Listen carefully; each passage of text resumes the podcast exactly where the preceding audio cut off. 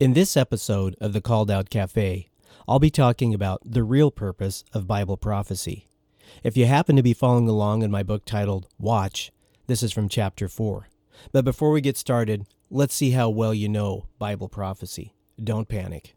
But are you prepared to interpret the events that are taking place around you in light of what the Bible has to say? You might want to just try out this test.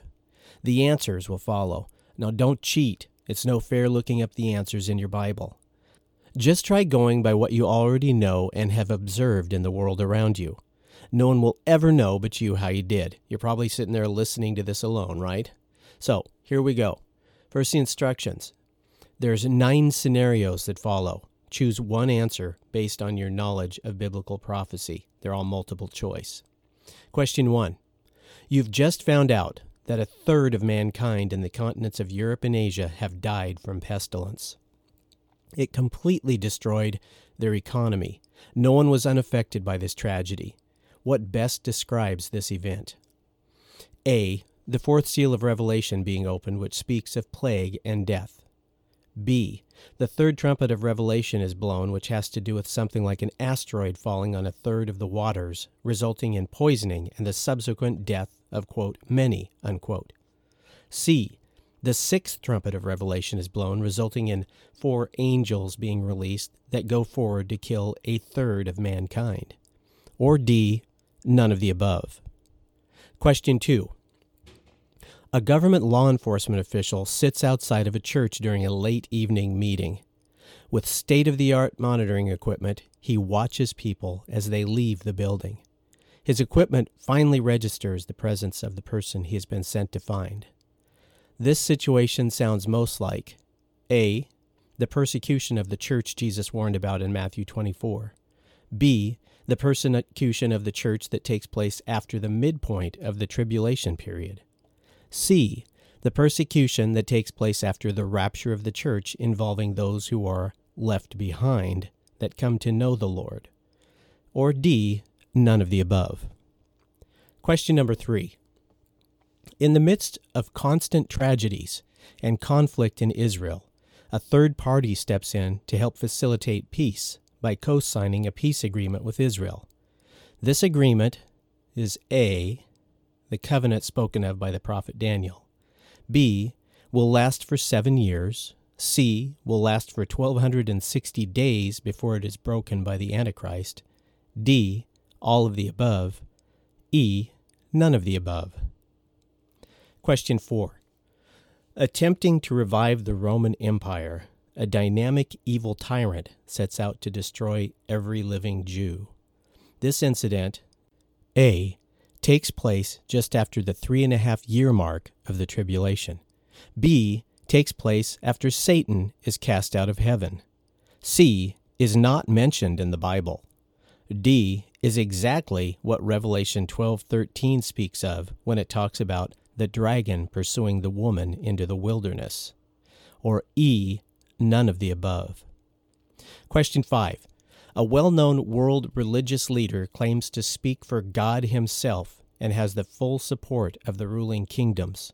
In fact, he's twisted his brand of religion to a point where people once again can be put to death for something as simple as possessing a Bible. This situation speaks of A.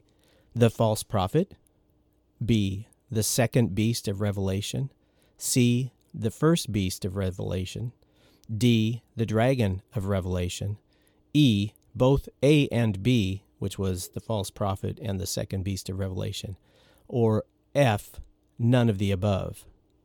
Question number six. You have just learned that recently, in any given four day period, it's not uncommon to experience 20 earthquakes or more in the area of the Pacific Rim alone. They range from a 4.0 magnitude on the Richter scale to a 6.0. What the world is experiencing is best described by A. Jesus in Matthew 24 when he speaks of earthquakes in diverse places. B. The earthquakes in various places spoken of in Mark 13 and Luke 21. C. The specific set of earthquakes mentioned in the book of Revelation. D. Both A and C, or E, none of the above. Question number seven. On top of all of the other cashless society inventions, there's one that's used to gain entrance to attractions and businesses. Those guarding the gates must first scan the patron's hands for the mark that has been placed there. It's invisible to the naked eye. This situation is probably best described by A. The mark of the beast mentioned in Revelation chapter 13. B. The seal of God spoken of in Revelation chapter 7. C. The cashless society that comes about just after the secret rapture. Or D. None of the above. Question number 8. A dynamic evil figure orders his troops to take control of the temple in Jerusalem. Following this, he enters the temple himself and causes pigs to be sacrificed on the altar. He sets up images of false gods in the very Holy of Holies and forces people to worship them. Those who refuse are threatened with the penalty of death. This clearly is A, the abomination of desolation spoken of by the prophet Daniel. B, it takes place exactly 1260 days after the Antichrist enters into a covenant with Israel. C. The action that is a signal for those who are in Judea to flee to the hills. D. The last action that we'll be able to see before the severe persecution of the church takes place. Or E. None of the above. Last question, number nine people willingly follow the leader of the Western world who actively persecutes Jews and Christians. Christians are being put to death without trials. In spite of his claims that he's some sort of deity, he becomes well known for his sexual immorality. In the middle of executing his political agenda, he subjects a young man to transgender surgery and then marries him. This is A an example of societal decline and people's refusing to, quote, love the truth, unquote, indicating that we are in the last days. B. A fulfillment of the prophecy concerning the Antichrist having, quote, no desire for women, unquote. C. Both A and B, or D, none of the above. Okay, so how do you think you did? Uh, some probably couldn't help but notice the similarities of the different scenarios with modern day headlines and the events of history. Now, let's go through each question one by one. So, first, question number one uh, concerning a third of the population dying. Well, what I had in mind was the Black Death, the plague that the world experienced from 1348 to about 1351. It wiped out much of the known world's population. It's estimated that a third of mankind died during the plague. Uh, my point here is knowing a little history puts things into perspective. The answer was none of the above. Second question concerned government monitoring. Remember the guy standing there watching what's going on in a church with an electronic device?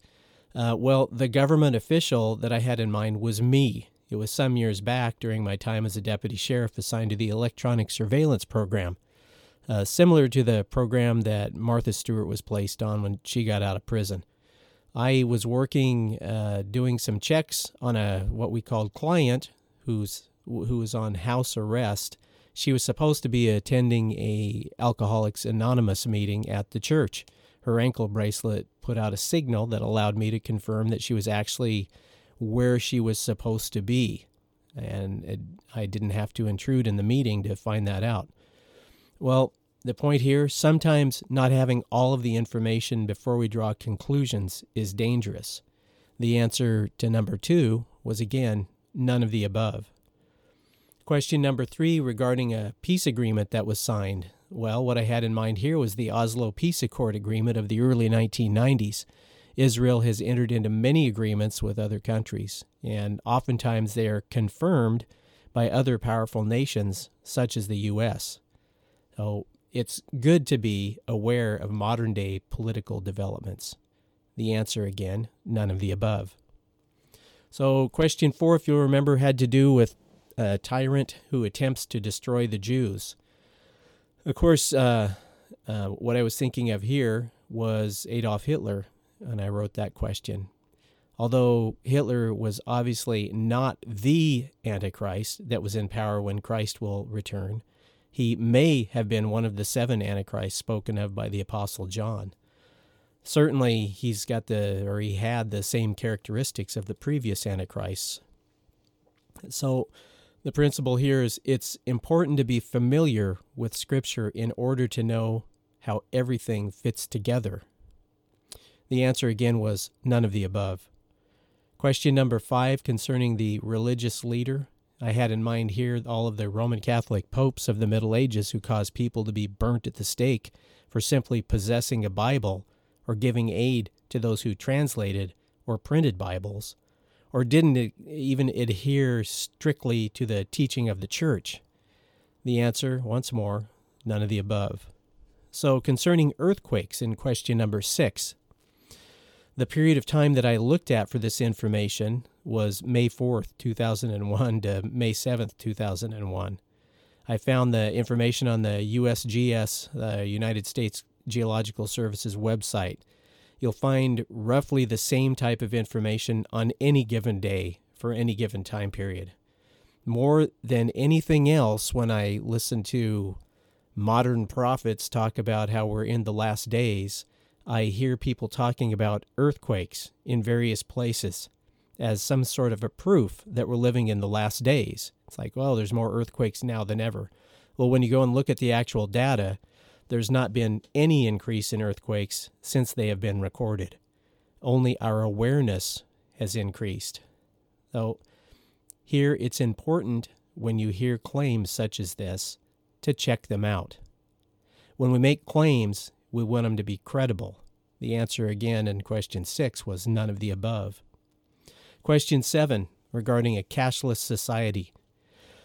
So, uh, this technology has existed at Disneyland, among other places, for years. They stamp your hand, or they used to anyway. Now you have a card with an invisible ink, which is only visible under a black light.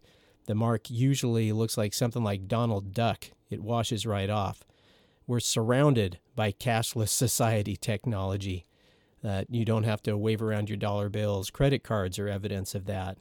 Um, microchips are so 1980s at this point for these kind of theories. Now they've just got biometric measurements that they can tell who you are and tie that to all sorts of information.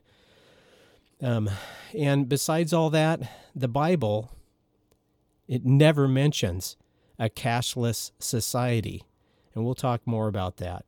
Again, familiarity with Scripture is imperative. The answer to question seven is none of the above.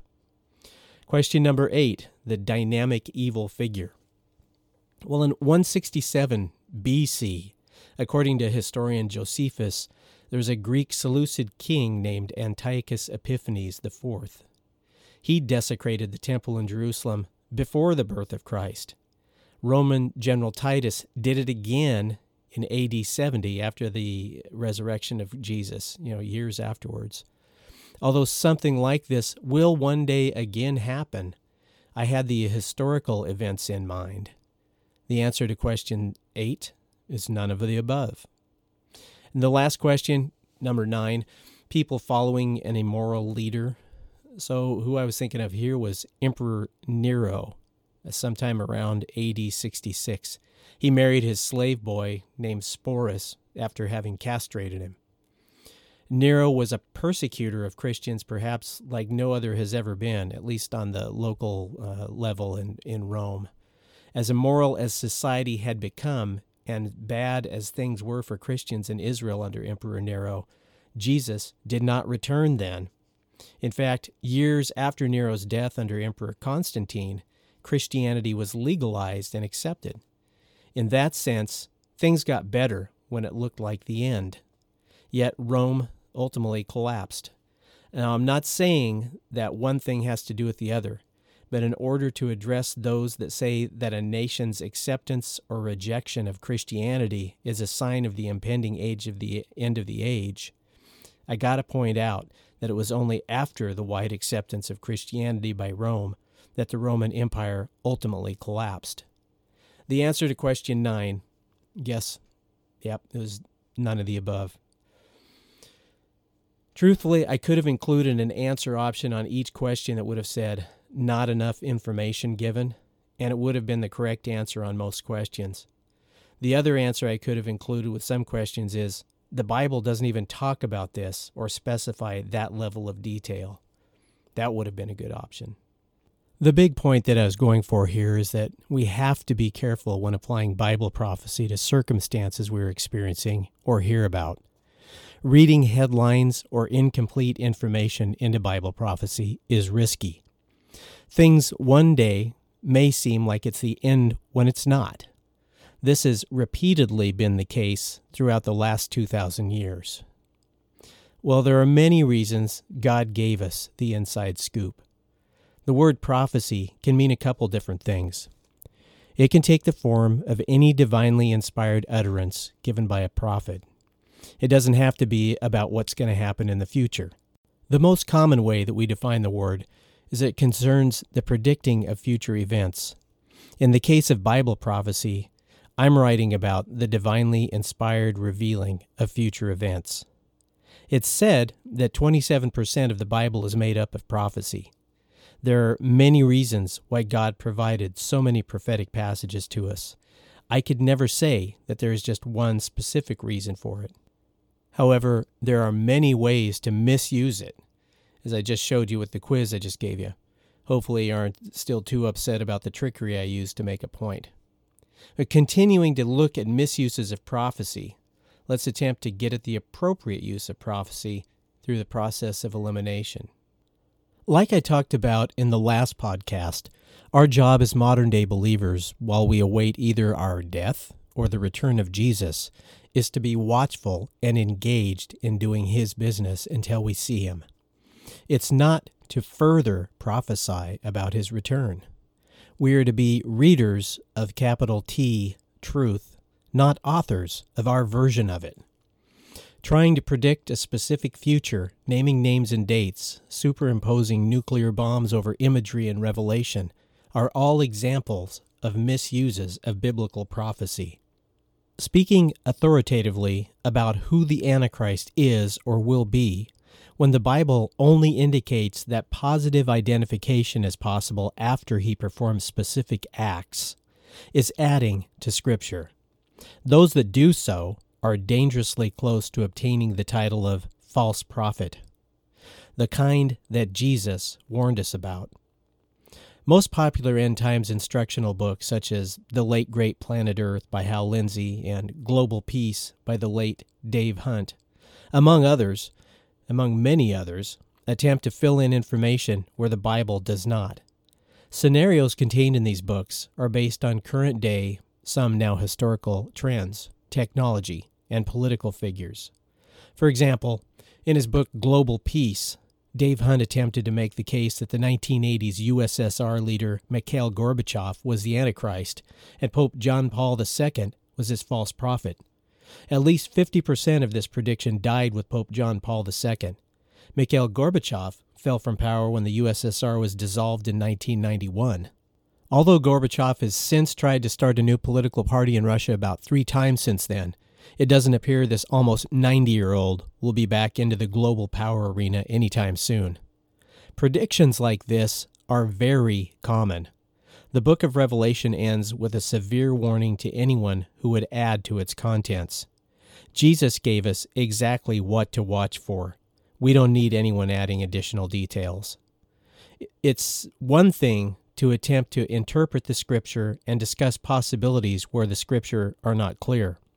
It's another to declare a theory to be true, as in God inspired true, with a capital T, when it's really only a theory. Many unwatchful and unwise Christians have changed their lives based on such things. Sometimes when people find out that I study Bible prophecy, they ask, So who do you think the Antichrist is?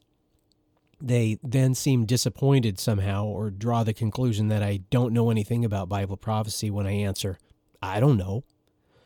I call this whole issue trying to, quote, pin the tail on the Antichrist, unquote. Here's how you play put on a blindfold, and wander around a major football stadium full of a hundred million photographs of people, and then stick a needle in one. Baby pictures and ultrasound images are okay to include, since the Antichrist may not have even been born yet. Before the Antichrist is actually revealed someday, you'll likely have as much chance sticking the needle in the photograph of the Antichrist as anyone else who's trying to guess who he may be based on current trends and number crunching. So, why are people attracted to end times books that attempt to fill in the blanks in their minds? In my opinion, one, one reason is because people are looking for a savior. That savior, they think, can come in the form of information. If they just know what will specifically happen ahead of time, maybe they can avoid it. In general, people, Christian and non Christian alike, believe that the events that will take place at the end of the world sound like kind of a downer, to say the least. Whether you believe the world will end because of the ozone being depleted, or that the Antichrist will attempt to kill off all the Jews and Christians. For some reason, people pick up on the negativity of how that sounds. Of course they do. It's threatening. People feel as though they'll be helpless victims in such a scenario. So, they go looking for a rescuer or a savior. What's going on follows the classic model known as the Karpman drama triangle. This model was named for the guy who came up with the concept in 1968, Stephen Karpman. He was a doctor. People tend to set up the drama triangles in their lives when they feel threatened. For example, your boss is mean because he or she won't give you a day off. Your boss is the persecutor, the first part of the triangle. You look to your coworker to console you and maybe give you some advice on how to get the day off anyway. He or she is your rescuer, the second part of the triangle. You, of course, are the helpless third part of the triangle, the victim. In the case of the end of the age, the obvious persecutor are the trials and tribulations that are associated with the period of time. Those who will be in existence then, potentially us, are the victims. Additional information and details, especially those that may indicate there's a way out of suffering, can be considered the rescuer. Sometimes this rescuer may come in the form of an author of a book, a cult leader, or even the pastor of a church. Being rescued is why many Christians want to hold firmly to the pre tribulation rapture theory. That belief provides a way out from possible suffering at the hands of the Antichrist. People hold to this theory most of the time not because it's supported by a superior scriptural case, but because it promises that they'll be rescued. People go looking for more information to rescue or save them from the oncoming badness. After all, if there was some hidden information that could save your hide, wouldn't you want to know it? I would. The problem is, the Bible provides us with all the information we need regarding the end of the age and the second coming of Jesus. And it tells us that the only Savior that we can count on is Jesus. No other information provided by anyone else, save his apostles, will ever possibly serve as our rescuer. Your only hope is to rely on Jesus and be familiar with the information that he and his apostles gave us regarding his return. Come what may, Jesus is our only one and true rescuer.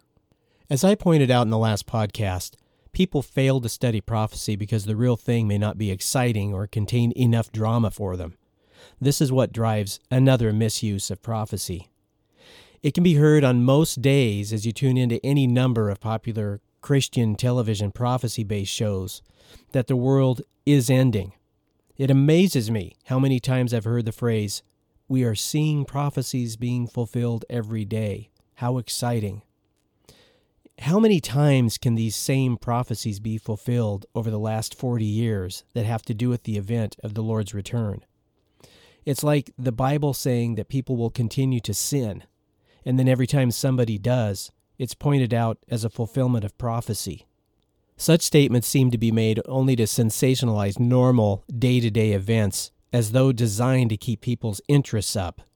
This is likely in order to draw support for what some call a ministry and others call a scam.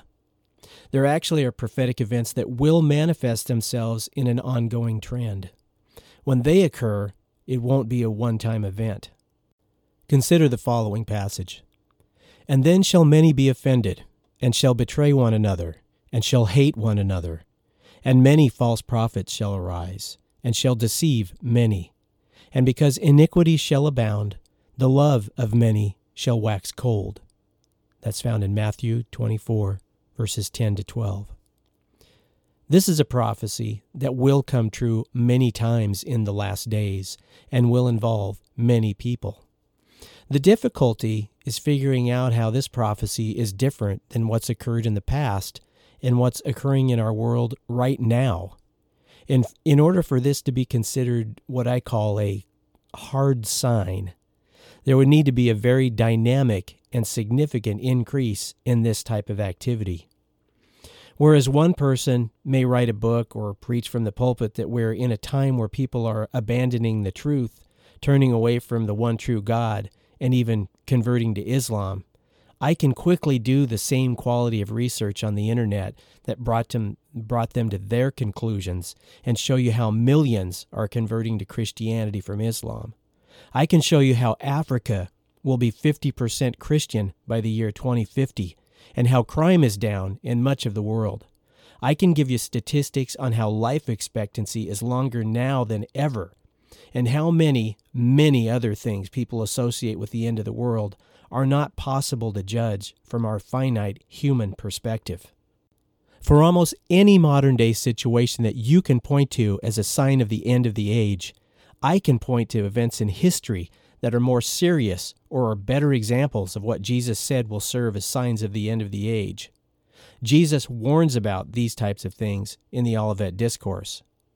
It's my opinion that there were very few actual prophecies dealing with the end of the age that were completely fulfilled in the 20th century. Prophecies that I would call hard signs.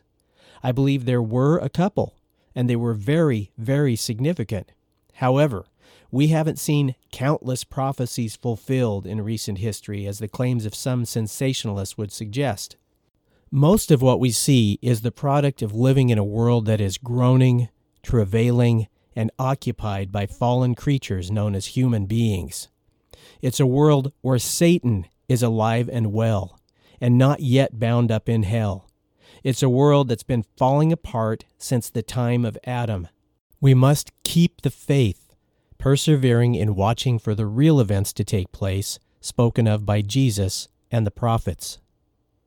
I've often compared the Bible in regards to end times events to a template or a stencil that's designed to be held in front of you as the world passes by. Picture holding your Bible out in front of you, opened up, wide with pages facing you. Contained in your open wide Bible is a series of holes of various shapes and sizes that go completely through the pages and out the other side of the cover. Each of these cutouts represents a scriptural prophetic event the cutouts are specific in shape and size. Some of the cutouts are very intricate. They'd require something very specific to fill them in. Others are very basic and would be more easily filled. However, you'll notice that the details of what will fill the cutouts are missing. We have no idea what they'll look like. Only the outline of the shapes are present. I hope you're with me. So some of the cutouts are stationary and never move on the page. They represent events that God has given enough detail in Scripture that we know that they are sequential. Yet there seem to be other events that circle around the open pages, like the hand on a clock, because we don't know for sure, according to Scripture, when those events will occur in relation to the others. As you look through this template or stencil, you see the world passing by on the other side as we travel through this life one day at a time. Now, every once in a while, you'll see something occurring through the template that matches up really well with one of the cutouts. At times, you may even see good matches for two or three cutouts all at the same time. They pass by the other side, move into history, and the world does not end. So this biblical template's not meant to be held up at an angle, like out to the front of you as you're traveling towards something, as if you're watching it come down the river. That'll mess up your perspective. And you should not try to look ahead to see what may fill the cutouts. The very angle of trying to look ahead skews the images and puts them out of focus. Trying to use your prophetic template to predict details in the future just will not work. Things will be hidden and out of proportion, and you'll miss things that are happening right in front of you. You need to keep your template right in front of you and examine the events as they come. Some attempt to identify ahead of time based on what they know right now the events, things, or persons that they believe could possibly be a good match in the future for the cutouts in the prophetic biblical template that we're talking about. They do this not knowing if those events, things, or persons will even be possible or in existence next year. They do this not knowing if a better match will be in existence next year. And, at the risk of sounding very judgmental, they arrogantly do so, failing to take into consideration that God's ways are far above our own, and His plan is far more detailed and complex than anyone could ever accurately guess at how it will turn out. Reversing of what we think the trends are now, it may be God's will that there will be a worldwide revival there could be a plague that wipes out a large percentage of the people adhering to any of the world's fastest growing religions, thereby changing the dynamics of our current situation. The real estate that the United States currently sits on could go the way of every other kingdom and empire history has ever known. It could change hands several times. We've all just witnessed how fragile our democracy is.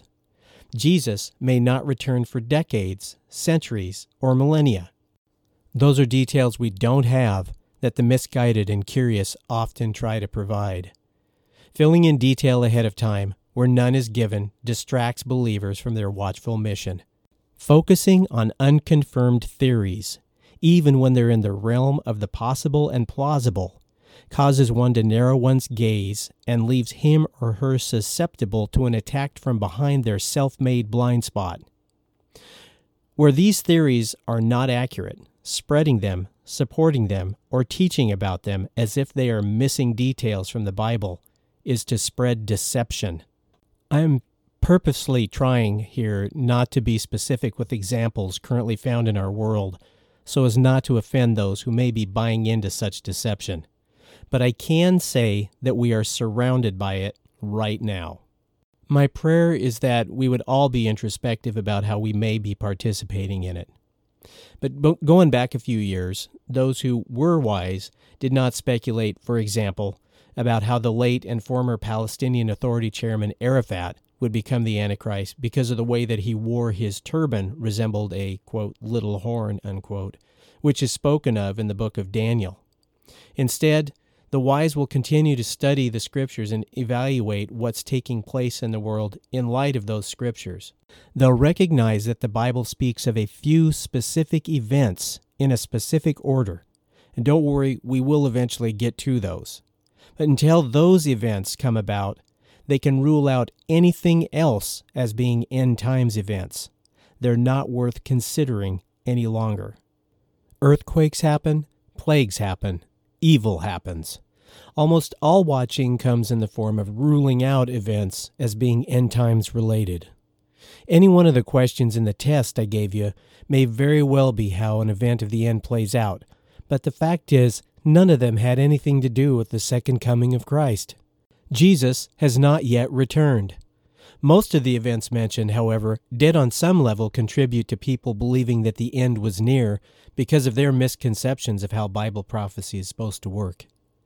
Preterists and historicists are those that see the events that Jesus spoke of as largely taking place in the past. They pick and choose this event over here to fulfill one prophecy, and that event over there, which happened hundreds of years later, or even earlier, to fulfill another prophecy.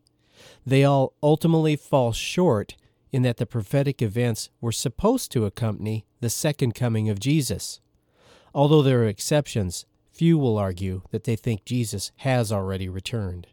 One day, maybe in our day, those that are watching the world through our prophetic template, the Bible, will find that all of the cutouts are filled with a perfect match. At that time, they can declare, This is it. Since the time of Jesus, there have been many matches to some of the cutouts, but there's never been a perfect match to all of them and in the correct order.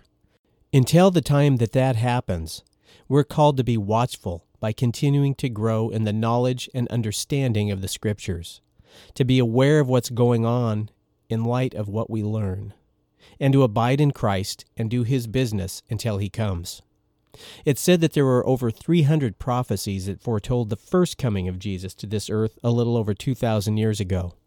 However, how many guessed or predicted correctly beforehand the who, what, where, and when of the actual circumstances of Jesus' birth?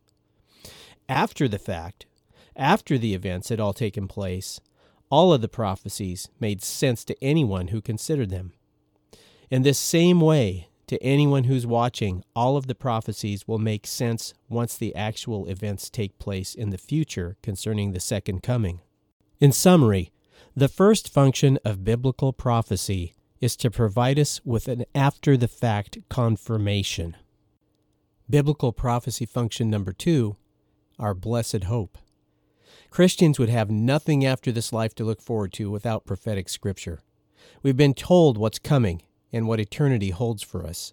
Without that hope, the only thing we'd have to look forward to for sure is possibly waking up tomorrow and doing our best to live our lives in a fallen world. We would have a different kind of hope for eternity, one based on our guesses that a good God would surely do something nice for us after we die. The fact is that our good God has told us what we can count on if we put our faith and trust in Jesus eternal life that includes no sickness, pain, or sorrow. It's likely we'll have the capabilities of our risen Savior Jesus, who could fly without a plane, walk through walls, walk on water, travel places instantly, and either be in the presence of humans in the physical realm or in heaven in the spiritual. Although always in a servant role to King Jesus, we will one day rule this earth with him. Now we know in part, then we will know everything, at least what God wants us to know. All of this is exciting and very cool. Because of prophecy, even though we know the world is going to get really, really bad, we know the ultimate cavalry rescue scene is going to take place at the end of the story. We know that followers of Jesus will be saved by him and that he will justly judge those who have chosen another way. Because of this, we can believe in ultimate justice. We also know that those who are in Christ will not ever suffer the final wrath of God. We know we will one day see our ancestors, family members, and friends who have died who also placed their trust and hope in Jesus.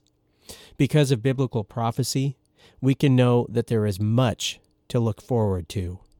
The second reason we have prophecy is because God wanted us to know about our blessed hope. The third biblical function of prophecy is instruction. Some biblical prophecy gives instruction on what to do once an event takes place. Take the following passage, for example. When you therefore shall see the abomination of desolation spoken of by the prophet Daniel stand in the holy place, whoever reads this, let him understand. Then let them which are in Judea flee to the mountains. Let him who is on the housetop not come down to take anything out of his house. Neither let him who's in the field return back to take his clothes. That's found in Matthew 24, 15 to 18. The reader or hearer of this passage is clearly instructed that when they see the event referred to here take place, if they're in the region of Judea, they are to take quick action by fleeing into the mountains. These are very specific and rare prophetic instructions pertaining to the future. The fourth function of biblical prophecy is that of warning us. There may be several types of warnings given in prophecy, but I consider there to be two main types conditional and non conditional. Conditional being the case of an event taking place based on the actions of those who are receiving the prophecy, and unconditional being the case where an event is going to take place regardless of what anyone does about it. In both cases, the receiver of the prophecy is being warned so that they can be watchful. Here's an example of a conditional prophecy like I'm talking about Repent, or else I will come to you and fight against you with the sword of my mouth. That's found in Revelation 2:16. Here, Jesus is giving the first century church in Pergamum an if then like warning. To paraphrase, if you don't turn around and change your ways, Then count on some corrective action to be taken. Setting aside arguments regarding predestination and God's sovereignty for a moment, salvation itself, on the surface, appears to be based on conditional prophecies. If you put your faith in Jesus, then you will have eternal life. Of course, God knows ahead of time what will occur. It's His story that He has written. He has chosen those who will be saved. But from our human perspective and understanding, He's given people a choice with conditional prophecies. Non conditional prophecies pertain to such things as the first and second coming of Jesus. God has a very specific plan.